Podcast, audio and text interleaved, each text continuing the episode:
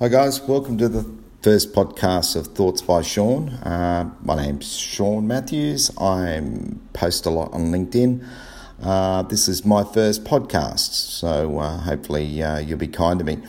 Um, wanted to talk about the post that I posted on LinkedIn uh, today regarding diversity, inclusion, and belonging. And I guess you know, when uh, there were great analogies in the in the message that I put this morning, which was around diversity being invited to the party, uh, regardless of ethnic, religious, or gender bias, um, or age bias, for that matter. Um, you know, when we look at the the wider market, we have an aging population, um, and I think we focus a lot on the millennials, the uh, the Gen Zs, um, but you know, there's also a group of um, uh, people coming through the back uh, on the back of the baby boomers, Gen X.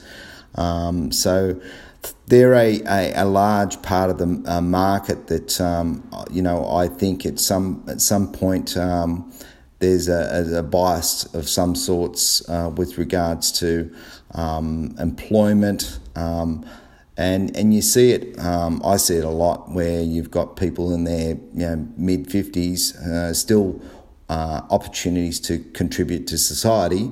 However, I feel that um, for some organisations they're um, but above and beyond um, what they want to try and achieve in the future. And I think it's an untapped area for marketers to look at in the future with regards to you know focusing on the aging population because they are the, the, the people that have the um, uh, a, a, lot of experience and have, have, come from a generation from when it when there was no internet, there was no social media, and uh, have a lot to uh, uh, to give. So I think we should consider that when when you're looking at diversity in organisations.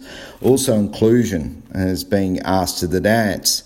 Well, you know, it's it, uh, being inclusive means that understanding the diversity of the groups in which you work with, um, understanding the age um, aging people that you do work with or the younger people that you work with. I know I work in an organisation where there's a great diverse of different age groups, and I absolutely get energized and enjoy working with those people. I think it's particularly um, an interesting uh, place to work at and enjoy um, learning off the uh, younger younger people, and they come to me for and ask me advice. So it's it's a two way street, which is um, I think a lot of organisations need to embrace, um, and we don't really see it. Um, as well displayed as, and it really comes down to the culture you have in your organisation.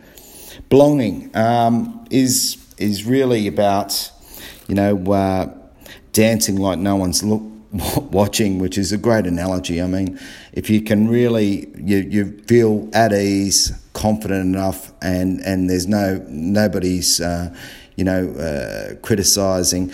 I mean, criticism and, and constructive criticism is a different thing, but talking about people that, you know, um, just embracing who they are as individuals and making sure that they are enjoying as much of their work life as, as you are and, and, and, and helping them feel that they have no fear to fear of failure, success, uh, all of that uh, is part and parcel of belonging. So I just want to finish off by saying that it's really important that organisations don't just use these words diversity, inclusion, and belonging as one of those areas where they just um, throw away lines, but to practice it, engage it, um, make it part of your culture, because I think that's uh, what needs to ha- happen. People need to see this, um, and it's all fair and well to use those words, but if you're not practicing and you're not engaging and you're not um, making that part of your culture, then you're really missing out on uh, a really important part of uh, the mix that makes uh, up social diversity. Until next time, see you guys. Cheers.